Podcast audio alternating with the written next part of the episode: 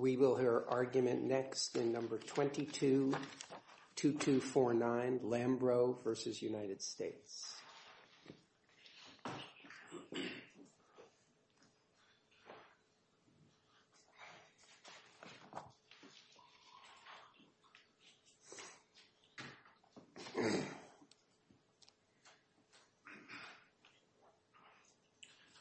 Should have done that earlier. That's right.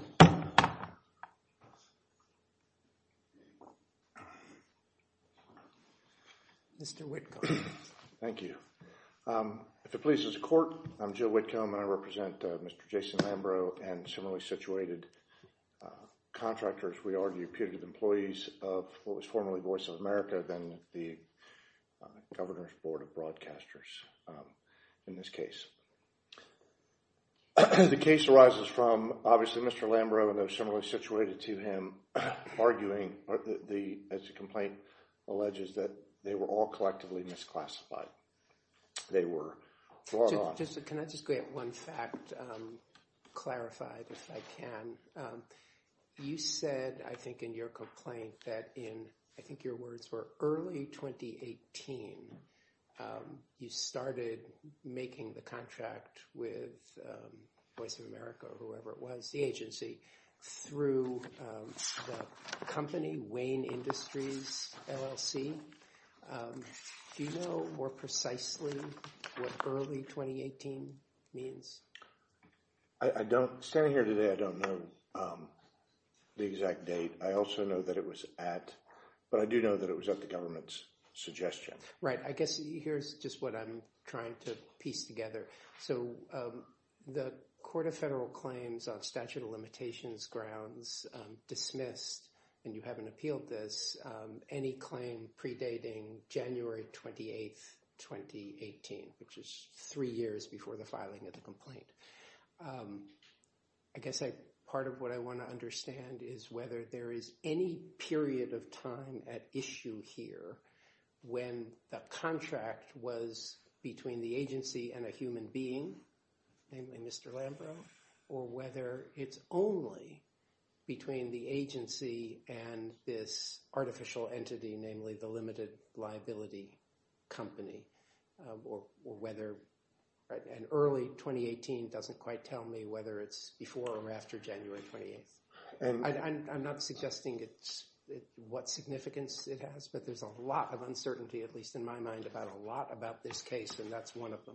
And, and Your Honor, to your point, there, there's a, there are, we, in our estimation, about seven hundred fifty putative class members that are similarly situated um, to Mister Lambro based on just a cursory search of U S A spending and looking at the agency and looking at the NAICS codes and looking at, and fortunately for me and, and this oral argument, this court also uh, happens to be the court of review related to all things government contracting. So so the, this this is, you have about seven hundred fifty putative class members just working for Voice of America, who were all, none of whom, by the way, responded to a Fed Biz Ops solicitation to compete for a government contract. Um, the, the idea is that these folks, and we don't know exactly how they came by the jobs, all seven hundred fifty, and we know that Mister Well, Lambert. But just, but, I mean, right now we have just Mister Lambert. We, we yes. don't have a certified class. Is that, I don't even remember, is that a thing in the in the Court of Federal Claims? I'm sorry? I, do, I do they the do certified class actions? Yes. And there has not been a certified class, right? The, the class so I, I'm just yet. right now interested in Mister Lambro, and, it, and maybe you just can't tell me whether the entire period at issue here, the relationship was, that is, everything June, um, January twenty-eighth, twenty eighteen forward, whether the contract between um, the agency Um, was a con- and, and uh, w- whether it was with Mister Lambro or whether it was with a company, namely an L L C. I, I don't know the answer to that question, Your Honor. Um, I don't know. The, um, we never got that far in the pleadings. It was just a function of Mister Lambro started his relationship with the government almost twenty years ago, um, and he did it, did so as an individual. Um, we, we know that the facts will demonstrate that Mister Lambro went in and interviewed with a hiring uh, person based on a, a a introduction by his father. I mean, again, this was not him responding to a B P A or, or anything of that nature. And and again, this the and do, and do you claim? I I don't think you quite argue um, that um, he actually did have a personal services contract under um, F A R thirty-seven point one oh four. That did not happen. Uh, Voice of America did not bring the um, personal services contract to bear until late, until after this claim was filed in January twenty twenty-one, or, or it was either okay, just so, before, so you, just after. You, yeah. You're not asserting that he actually had such a contract. No, no. So, he had, so you, you're accepting for now that, putting aside the F L S A, yes, that um, there was no congressionally authorized um, creation of an employment relationship between the agency and um, Mister Lambro. I, I don't and, know. That, I don't know. We're at the place where we concede that point. I think the government haven't identified anything outside the F L S A that's that um, created that relationship. Well, sure. Uh, we sure. Okay. We are, we don't we don't agree with the government that that the the word appointment in in uh, Title V is as precisely defined as they are. I mean, it, it's simply defi- it's in the definition section of Title V. A, a federal employee is defined as someone who has right. been appointed. I, I, I, just, I just want to get the, the terms of the question that, right. that we're dealing with here. It, it's absolutely plain by virtue of F A R thirty-seven point one oh four that you don't need to have an appointment. That's right. You need some congressional authorization to create right. a uh, employment relationship with the, with an agency. Right. right?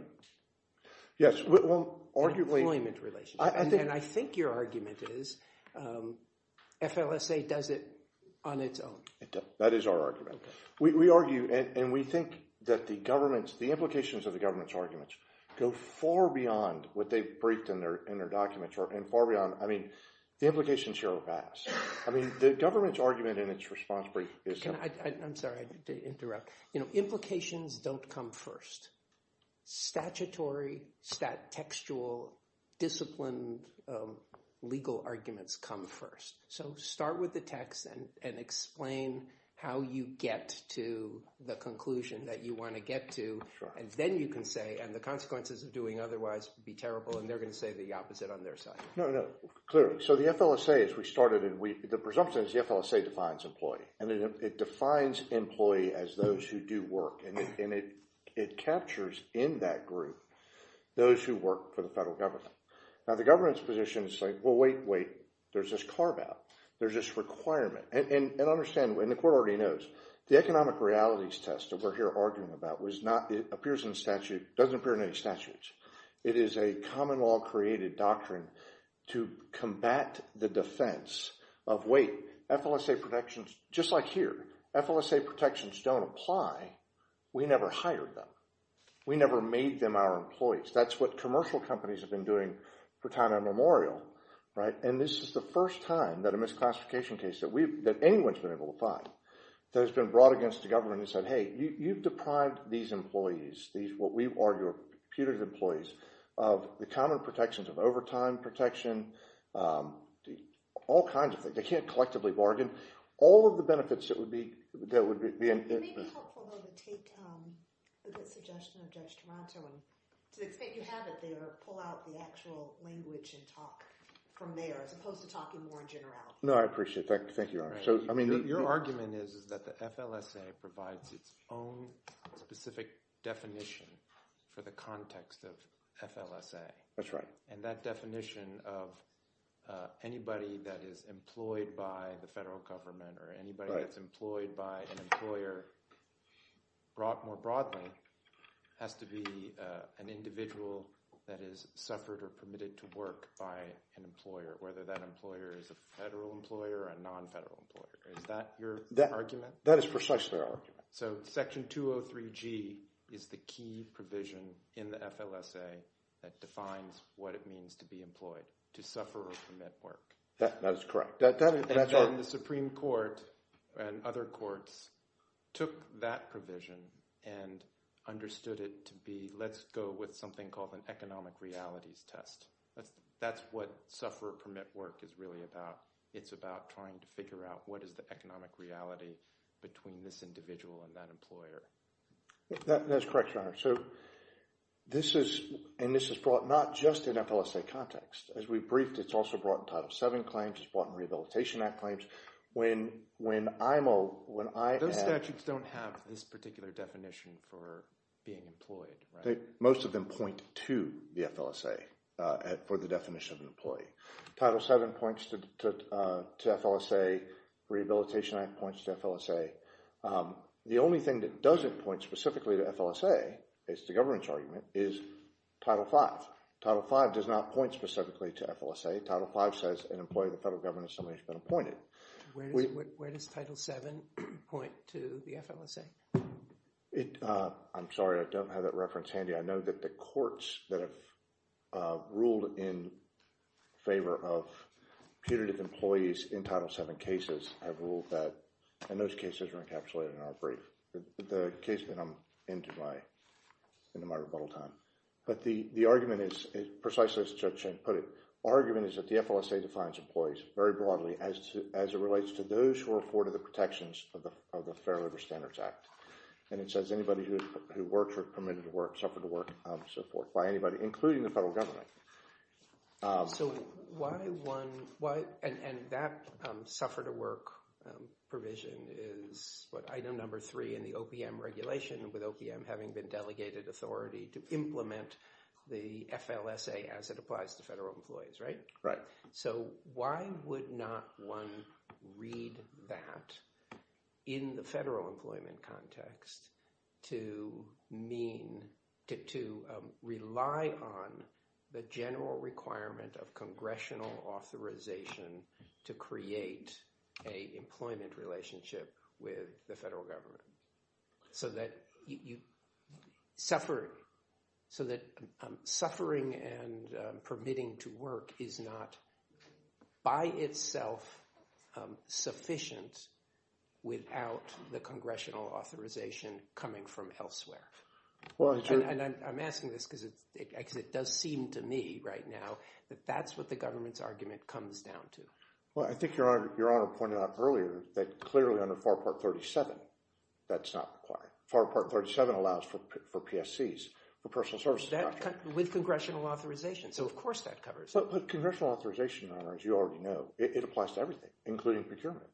I mean, you can't contract with, the, with an individual. Congressional authorization to create an employment relationship, which is why I think there's a thirty-seven one oh four B or something says, one of the subsections of the FAR provision says um, you may enter into these contracts only to the extent there's a express or special or specific or something congressional authorization. And there also, by the way, Your Honor, to your and, point. And basically the rest of of how you get to be um, a federal employee is through various forms of appointment. Right. The big one in twenty-one oh five. Right. But, but what we're arguing here, Your Honor, is that the government sidestepped all of the rules. They, they, they sidestepped the procurement rules because none of these positions were ever competed publicly the way they were supposed to under the FAR. I'm sorry, how does that affect the statutory analysis we're engaging in right now? The, the reason is, is because by, by depriving Mister Lambro and those like him of any employment relationship with anyone, he wasn't just deprived of an employment relationship with the government. He was deprived of an employment relationship with anyone. Mister Lambro couldn't go to work and talk to a fellow audio tech about how much money that audio tech made without running afoul of anti-collusion provisions. And, and, and he couldn't, Mister Mister Uh, Lambro couldn't quit his job without triggering a termination for default and excess procurement problems. Mister It's not just that he I'm, didn't have I'm, a... I'm, I'm, I'm actually quite confused what point you're making here that, that Um, addresses the statutory question. Part of me is hearing you saying you're giving extra reasons why he plainly was not a federal employee. I, I'm giving reasons why the withholdment, withholding the appointment was illegal. They withheld an appointment in order to sidestep the requirements of the F L S A and all of the other trappings of employment that would have that would have been benefited. Had, had the government instead gone out and put this procurement to two or three uh, government contractors and allowed all seven hundred fifty putative employees. Is it, is it your position that if somebody um, qualifies under, to use um, Judge Chen's uh, you know, shorthand, the economic realities test that implements the suffer and permit or permit provision, that that person is a federal employee, not only for F L S A purposes, but for other purposes? Yes, without qualification. Oh. That, yes, Your Honor. That, that is that is the only, because again, according to the government's own arguments, that Mister Lambro should would enjoy Title seven protections, but not F L S A protections. He would enjoy Rehabilitation Act protections, but not uh, N R L A protections. It's, it would be preposterous to assume that this that Mister Lambro would, would enjoy half of the suite. The definition of employee or federal employee in the F L S A applies in every other context, be it, outside of the F L S A? That's in every, your argument? Is our, our argument is in, in every place in which employee is not defined or points to the F L S A, then the governing provision of protections are for what is an employee would fall under the F L S A. The, the I thought you agreed with Judge Chin earlier, and I thought you really said because we're talking about the F L S A context, we should look at the F L S A for what employee means. Now you're making, I think, a different argument. I, I'm saying that there are statutes. You're making an argument I don't think you need to make for purposes of this narrow appeal about what does this particular, is this person potentially eligible for F L S A so, benefits? So what I'm doing is I'm trying to point to the court, the lower court's decision, which is a point period. The court's um, position was categorical. Its opinion was categorical.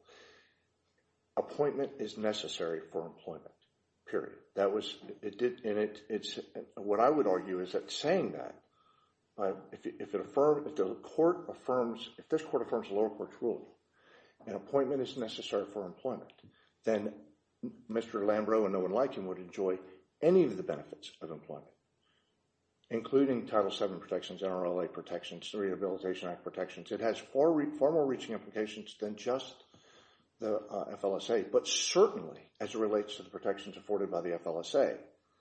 The F L S A says suffer to work and you're afforded these minimum wage protections. And the government's position is, no, it doesn't apply to federal employees unless there is an appointment. Does that, does that add any clarity at all?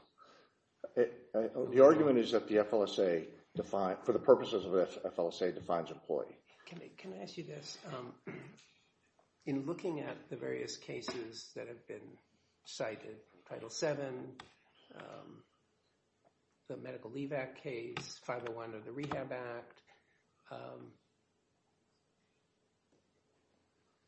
it wasn't clear to me that except for the D C Circuit decision in Spirides, so please put that to one side, which is the Title seven case, right.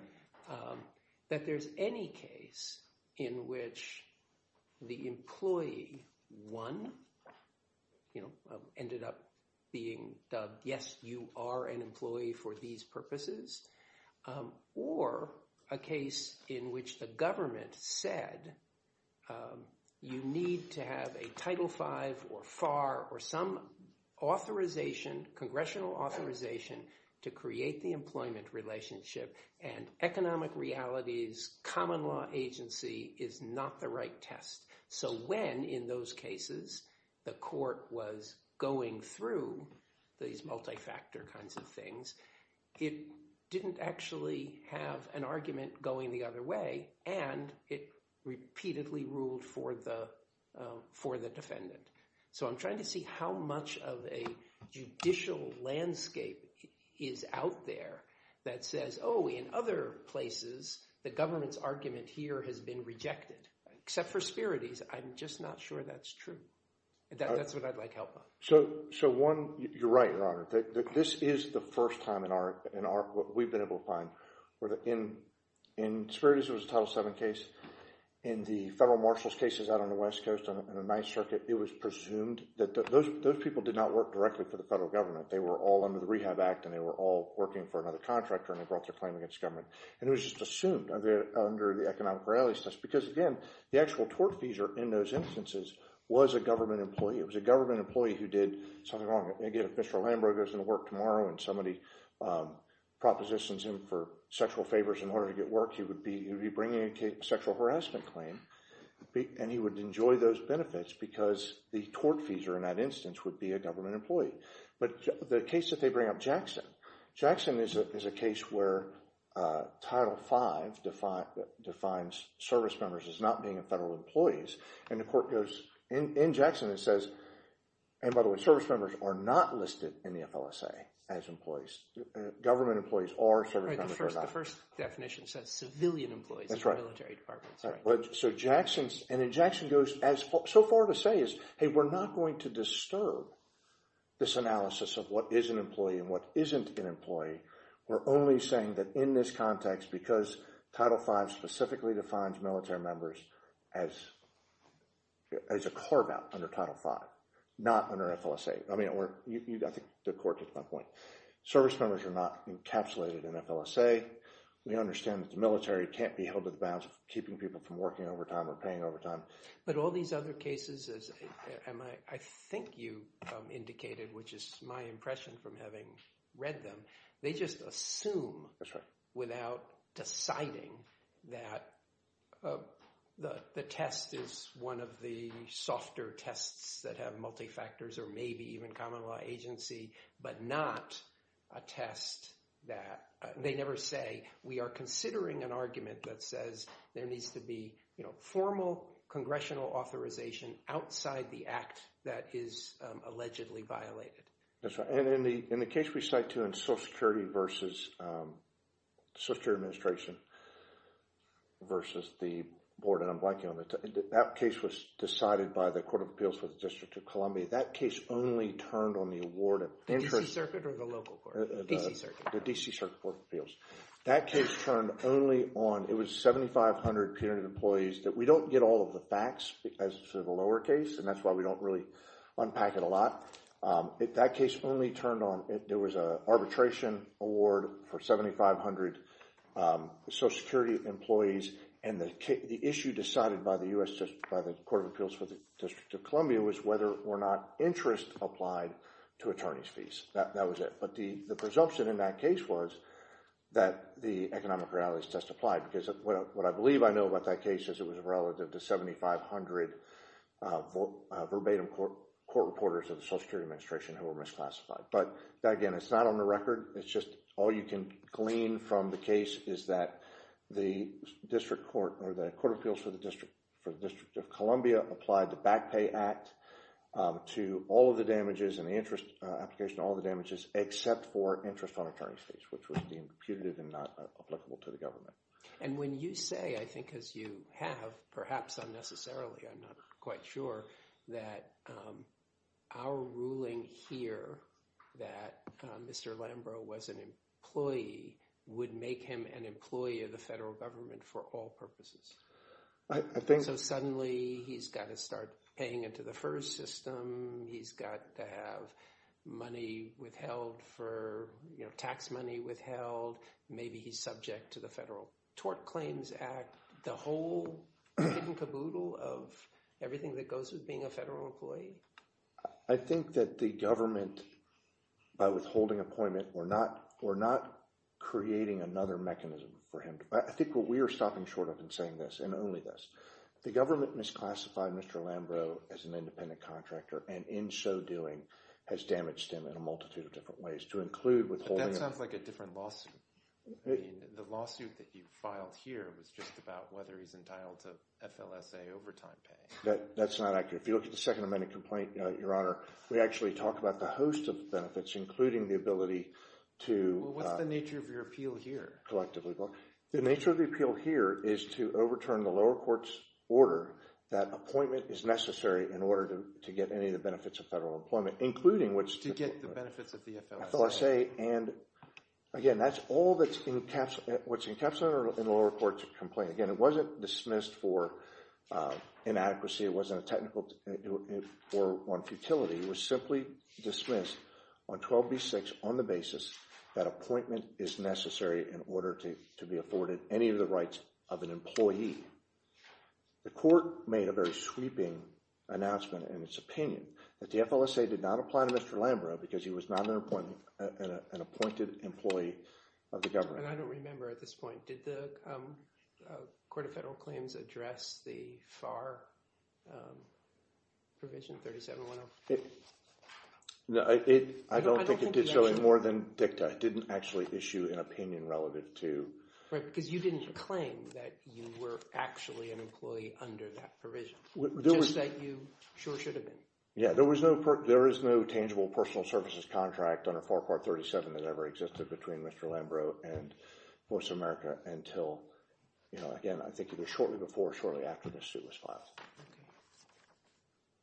Okay. Um, I'm so sorry. I will, we will restore your rebuttal time, um, and we'll hear from Mister Carhart now.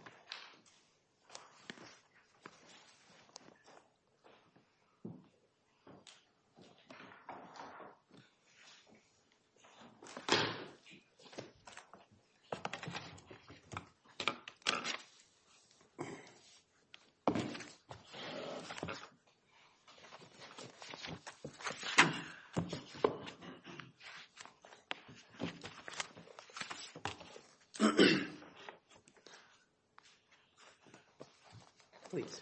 May it please the court. The trial court correctly dismissed Mister Lambro's complaint because he did not plausibly allege that he was an employee under the F L S A. Its decision should be affirmed. I think Judge, um, I'll start with Judge Toronto's um, question um, to Mister Whitcomb about the government's position, which I think Judge Toronto articulated correctly. So our position is that um, there has to be some source of specific congressional authority creating an employment relationship.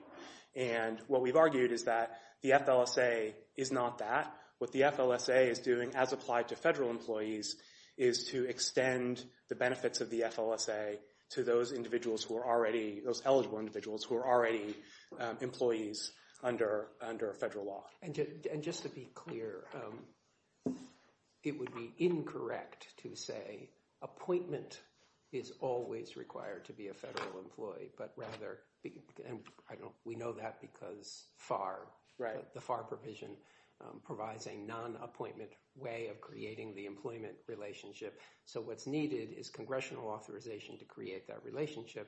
Do you agree with that, right? Yes. Okay, um, so to be pers- and, and then, then the big question is, why doesn't the F L S A and two oh three G do that? Right. So to be precise, you know, employment can mean different things in different contexts. So being an, a personal services contractor, uh, contrary to Mister Whitcomb's arguments, doesn't necessarily mean you get all of the benefits of federal employment. Um, it entitles you to certain benefits, though, and um, it's undisputed that once Mister Mister Lambro became a personal services contractor at the agency, he did receive pay under the F L S A. So that's that's not an issue of dispute between the parties. Um, as Do you to, happen to know the answer to my opening question about when the contract shifted from Lambro personally to Wayne, um, was it Wayne Industries or something? If my if my recollection is correct, I looked into this a long time ago, I think there's a, a little bit of a gap between the, the, the, the statute of limitations dismissal and when the contract came into effect. In any event, though, it's not in the record such that the court can, okay. can decide that. Um, so um, to jump to, to the... the major question of why the nineteen seventy-four amendments to the F L S A don't create an employment relationship. Um, so essentially, um, first... If I were to just read um, Section two oh three, the amendments under nineteen seventy-four, on their face, in isolation from anything and everything else that you may want to refer to, wouldn't the most logical reading be that Um, the definition for what it means to be employed by the government is essentially the same as the definition for what it means to be employed by a other employer, a non-federal employer? So given no. that it would appear that the definition provided in two oh three G, employees including to suffer or permit work, would would apply equally to in for both non-federal employers and federal employers. The the language, the symmetry of the language is the same. So, so, any individual employed by an employer, any individual employed by the government.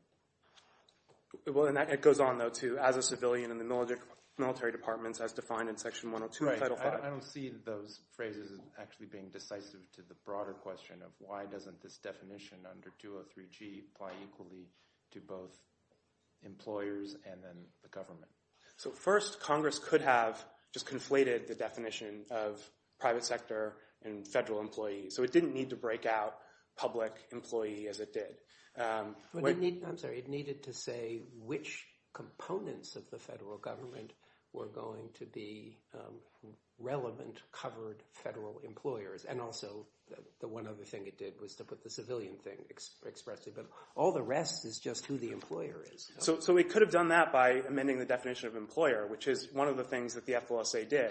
It, it originally, excuse me, one of the things that the nineteen seventy-four amendments did, originally the United States was carved out from the definition of employer, um, and then the nineteen seventy-four amendments removes that carve out. It could have, to the extent it wanted to, you know, caveat the, lim- the removal of the carve out, it could have done that in the definition of employer. Um, so that's that's one that's one point. Um, I'm still not sure why I I should uh, block my view of two oh three G when I'm trying to interpret what does it mean to be any individual employed by the government. So obviously a big part of our argument is the backdrop of existing law. I think, Your Honor, right, Judge Chen, you're asking about just the text. Yeah.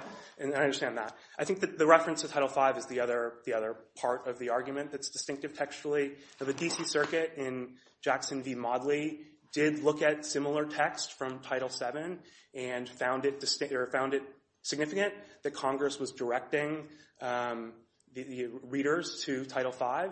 I guess and what bothers me, though, in the F L S A amendment is that the references to Title V are extremely limited to just the definitions for executive agency and military departments.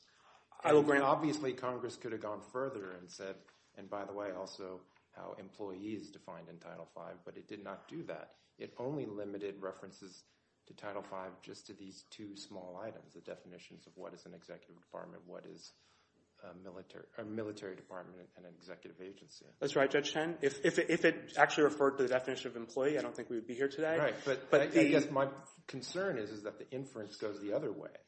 They know they knew full well about Title V. We have to assume they understood. The Supreme Court found that this that that what kinds of employees that were covered by F L S A was truly expansive. They they said that. It's difficult to imagine a more broad uh, definition of what an employee can be other than the one provided in the F L S A. And yet, for whatever reason, Congress elected to limit its references to Title V to just the definitions of military department and executive agency. So that does not distinguish this from the Jackson v. Modley case, though, which was considering very similar limited references to Title V in the context of Title seven, um, and thought that that was that the fact, the direction, uh, the direction to uh, Title V in Title seven was enough for the D C Circuit to go beyond the actual definitions themselves and look at the broader context of, of Title seven, and even look at the definition of, excuse me, the broader context of Title V, and even look at the definition of Title V in of Title V's definition of employee, um, even though Title seven did not refer to that. So te- textually, that would be the those would be the, the hooks that we would that we would rely on. Um, Do you have any binding precedent that requires appointment for individuals to be considered federal employees under the F L S A? I just want to level set on that. So, so Judge Honeyman, your question is: is there that requires uh, appointment to be considered? So, I, I think the answer is no. I think the um, I, I would note though that sometimes courts use appointment as a shorthand for broader, meaning something broader about congressional authorization. So Testin has, uh, in the Supreme Court, even used appointment as a shorthand. Um, so, so the trial court did talk about appointment, but it also cited this court's language to the effect that absent specific authorization. I, under, I understand that's what the trial court meant when it talked about appointment. But, but we're not arguing that appointment is a sine qua non for F L S A employment. Um, we're arguing that empl- appointment is the primary way that Congress creates employment relationships. Um, there are other ways, but Congress has to do it. it um, other ways could be through specific legislation. Of course. And so it's possible that the F L S A is an example of that kind of specific legislation. Yes, absolutely. Your view, of course, is no, they, they need, if they were going to do that, they needed to do it much more clearly than they did because, in you know, aside from textual arguments you just presented, you think there's some bigger backdrop understanding of what it means to be a federal employee that just sort of is like this Bigfoot imprint over anything and everything that's said here in the F L S A because the F L S A, in your view, just isn't clear enough. Essentially, that's that's right. And what, what's the principle that um, even if there's an apparently clear definition of what it means to be an employee, including a federal employee in a statute, uh, it can still be big-footed and overwhelmed by this broader but a little bit vaguer understanding of what it means to be a federal employee? So, so we would respectfully disagree that, that the definition of employee is clear.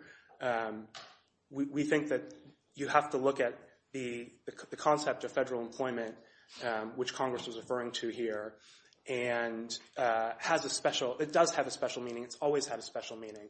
You see some indications in the legislative history of that, um, in addition to all the cases that preceded and, and postdated this case. Um, so, so our, our argument so is I that... I guess those understandings of being a federal employee are somehow more special and more important than, um, you know, more common law understandings of what it means to be an employee, which the Supreme Court has repeatedly said are discarded and put to the side in the F L S A, because the F L S A went out of its way to create a very special, aggressively broad definition for purposes of the F L S A. It, it did for in the, in the nineteen thirty-eight amendments, um, and then in the nineteen seventy-four amendments, Congress uh, creates a, a different definition for federal employees, doesn't use the general definition of, of employee. Um, and in, in our view, that's what, that's a hint I'm as sorry, to... Sorry, say that again? So instead of using uh, the definition of employee in E one, which is any individual employed by an employer, it uses the definition for federal employees in E one, or excuse me, E two A. Uh, so it says any individual employed by the government of the United States as a civilian in the military departments, in the, any executive right, agencies. But then, but then the, it, the critical word there is employed, which then gets a definition several subsections down in G. Well, I would say the whole phrase is is significant. The fact that it was that the, this definition was carved out of the general definition of employee, co- Congress would have understood that there's something special about being an employee of the United States. But what's scary is you're asking us to read the term employed by in E one differently from employed by in E two. I I, I think... It does mean something different in the federal government context. To be employed by the federal government is different. It, it requires certain formalities. But there's that, a definition for employee right here in the F L S A. That, that that's you can see what my problem is. I keep going over it, and maybe I'm a little dense, but I, I, we have a definition for employee here in the in the statute. You're asking me to look away from it for purposes of E two, even though it's structured symmetrically to the language in E one. So the, the, it, it doesn't stop. The, first of all, the definition doesn't stop there. So we're looking for indications of Congress's intent. The fact that it then goes on to talk about Title V, that's one indication that Congress had a specific... The definition doesn't stop there. I'm sorry. I, I might have missed something you were just saying. So, so E, e uh, two, Section two oh three, E two A does not stop with employed by. So it goes on to say any individual employed by the government of the United States as a civilian in the military departments as defined in Section one oh two of Title V. And again, that, that language, very similar language, was enough for the D C. Circuit to think that Congress was directing the reader to Title V as a whole and incorporating concepts from Title V into, into its definitions. In Title it, I mean, Jackson had less um, to do Uh, than I think you need to do. That is, the reference there, it didn't have, obviously didn't have the word civilian in it, or the case wouldn't have arisen. It just said, uh, this would, an employee in, in well, I guess I have, have the language, um, employees or applicants for employment in military departments as defined in Title V, one oh two. Mm-hmm. And the D C. Circuit said, um, well, look at what um, it means to be Um, a military department under Title V, and you look at the title of the nineteen sixty-six recodification of all of Title V, and it says civilian employees, and then you go look at other parts, and you get um, um, civilian, not other things. But then it carefully said it, it, it didn't have anything like two oh three G to be, I don't know, overriding to... And that's the problem here, that on the, the, the expression employed by we actually have a, two, a F L S A definition. And this language is not easy to read as doing anything other than two things. One, um, saying who the subunit is within the federal government, and for the military one, saying civilian. But the rest, it's not changing what it means to be um, employed. So there was a com- there was another complexity in, in Jackson, too, which was, you know, there's a definition of employee that doesn't distinguish between uh, federal, sec- federal sector workers and private sector workers. So you know, th- that that made the case somewhat harder, but I, I, I take your point. Um, it's a different statutory scheme. Um, but, anal- but you're also right that the D C Circuit said there's this reference to Title Five, and so we're going to look a little bit broadly in Title Five for an answer to the question. And I think that's what I, I, I take it. That's your argument here, too. That's the right. Second reference to Title Five, the one oh five reference, also says kind of look at Title Five, even though it's not, you would agree, not, in fact, restricted to being a Title Five employee. It's not, yes, it's not restricted to be a Title Five employee. Um, that's, I, I, that's what makes this But difficult. but, but it, it's alluding, I understand I understand your question.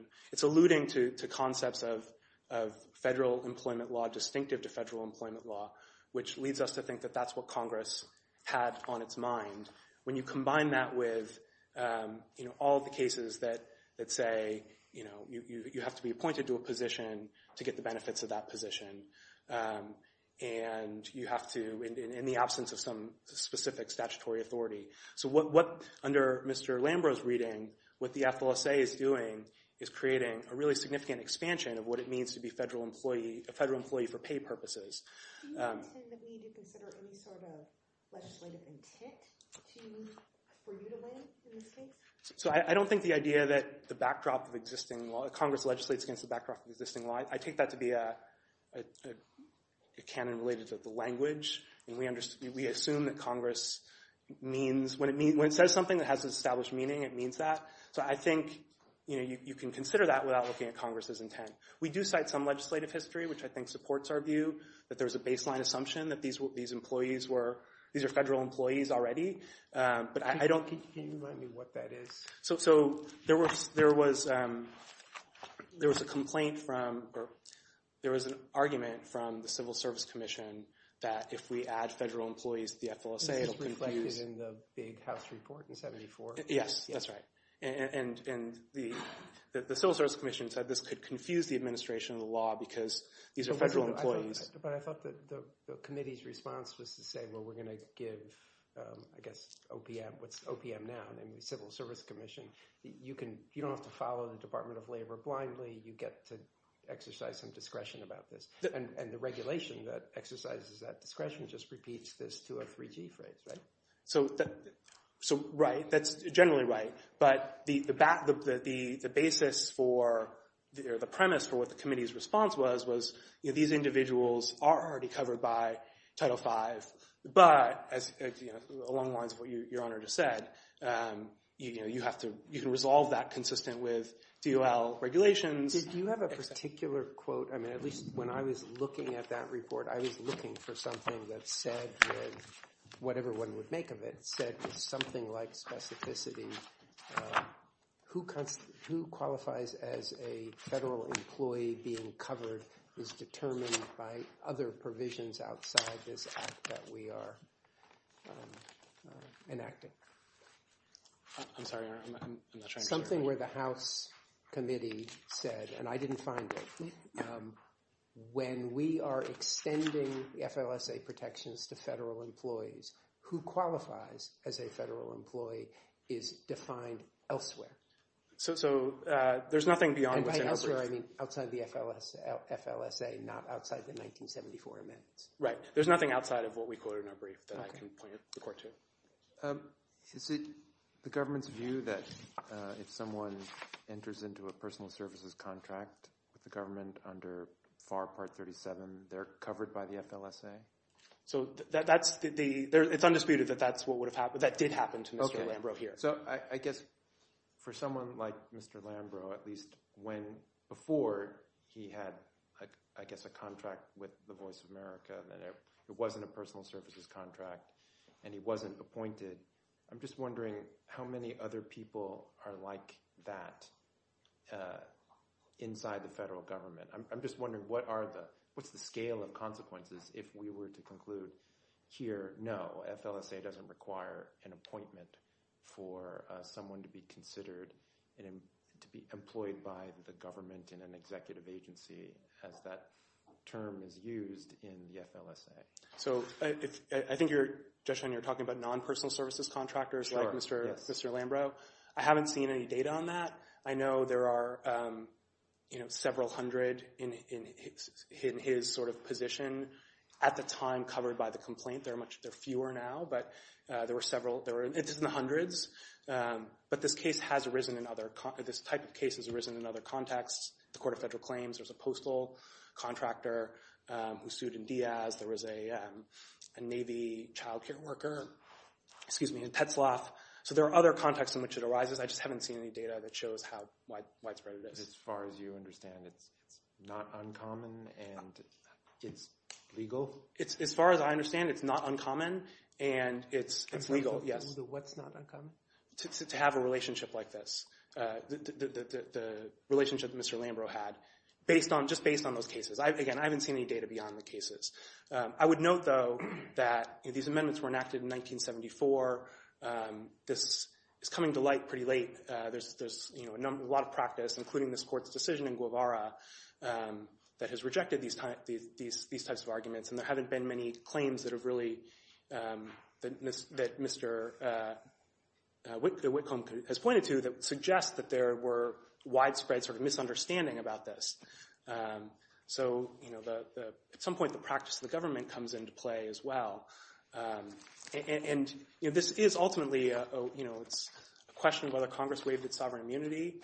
Um, so our, our view would be Congress doesn't do that lightly, and um, you would expect, given how longstanding the traditions at issue are here, That, there, that Congress would have done so much more explicitly than it did, A, and B, that it, there'd be some um, you know, post-nineteen seventy-four developments that would suggest that people understood Congress to be doing what Mister Lambro suggests. Um, you know, that the agency here hired Mister You know, the, the agencies agencies are allowed to hire non-personal services contractors pursuant to their um, uh, general contracting authority. So um, there is a potential that a lot of agencies, if, if Mister Lambro is correct, a lot of agencies were using that authority, uh, accruing liabilities that you know they didn't really have reason to understand, in our view, were accruing as to the F L S A. Um, so you know that would be uh, you know concerning um, implication of, of Mister Lambro's argument. I see I'm far can over can my you, time. Can, can you address um, wh- what? Um, I guess it's a question that I uh, discussed a little bit with um, with Mister Whitcomb. These various other cases, the F M L A cases, Title seven, again, putting aside Spirides, um, the five oh one Rehab Act, um, I forget what there's uh, one other statute in play. I didn't see the government making this argument in those cases.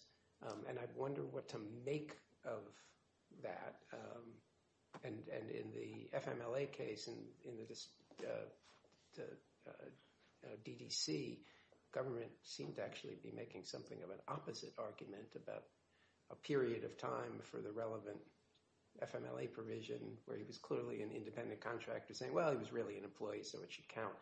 So it, it makes me wonder how I don't know, dramatic the consequences would be of saying, we just think two oh three G applies.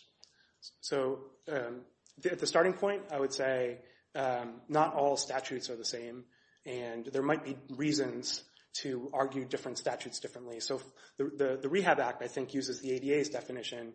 I don't think that uh, distinguishes between federal employees and private sector employees. So, and, and the statutes have different purposes, so the Supreme Court's explained em- employee means different things in different contexts. So there may be good reasons to, to not make arguments in particular right, cases. But I guess my difficulty with that um, level of general argument is that I don't think you – I think the only way you could win this case is if you have a, you know, a, a logical structure that says everybody knows what's necessary to become a federal employee, that is to create a employment relationship with the federal government.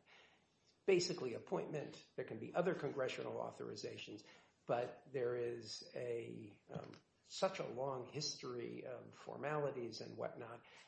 You need something really special to displace that. And I don't, and, and the kind of argument you're making about how, well, discrimination is one thing, and that doesn't seem to me to do it to uh, just at that level, unless there's something in those other statutes that says for purposes of F M L A or for purposes of Title seven, an employee even of the federal government shall be such and such, something. So the legal principle we're relying on is specific to employee pay. So always the, the cases that we're talking about, the Federal Circuit cases, Testin, they're saying, you know, the, the benefits, this, without specific authorization, the benefits and emoluments of of uh, federal employment are reserved for appointees. So we're making a pay-specific argument. That's the tradition we're talking about here. There may be other traditions like anti-discrimination um, where the result is different.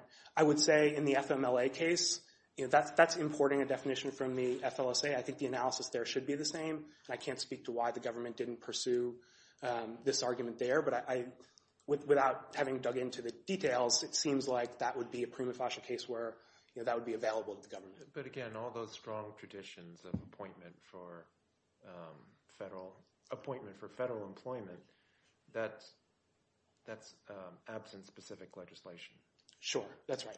And, and our our bottom line position is that the F L S A was not. It was specific legislation in terms of so, so just about pay for federal employees. Just backing up for a second, I think there are Maybe. two types of two types of legislation. There's creating an employment relationship.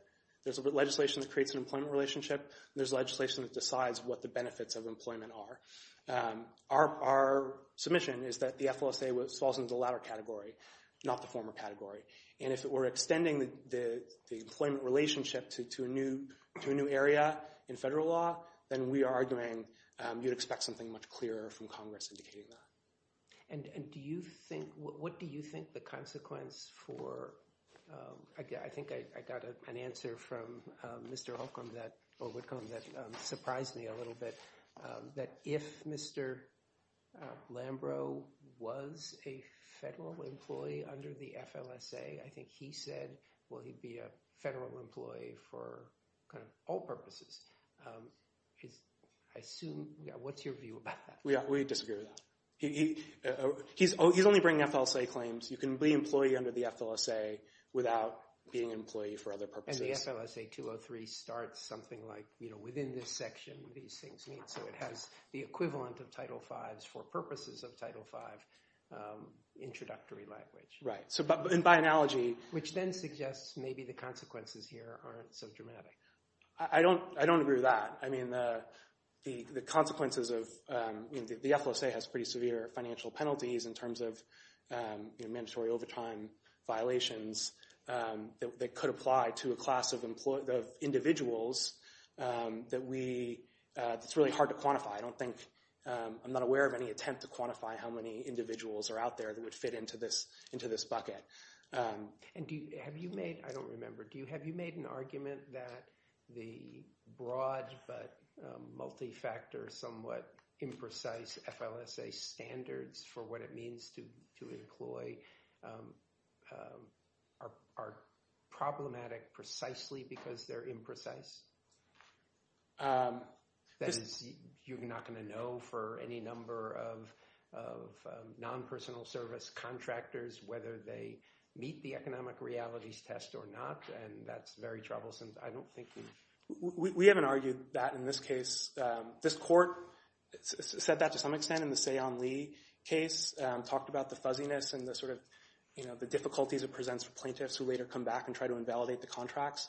We haven't really made an argument along those lines.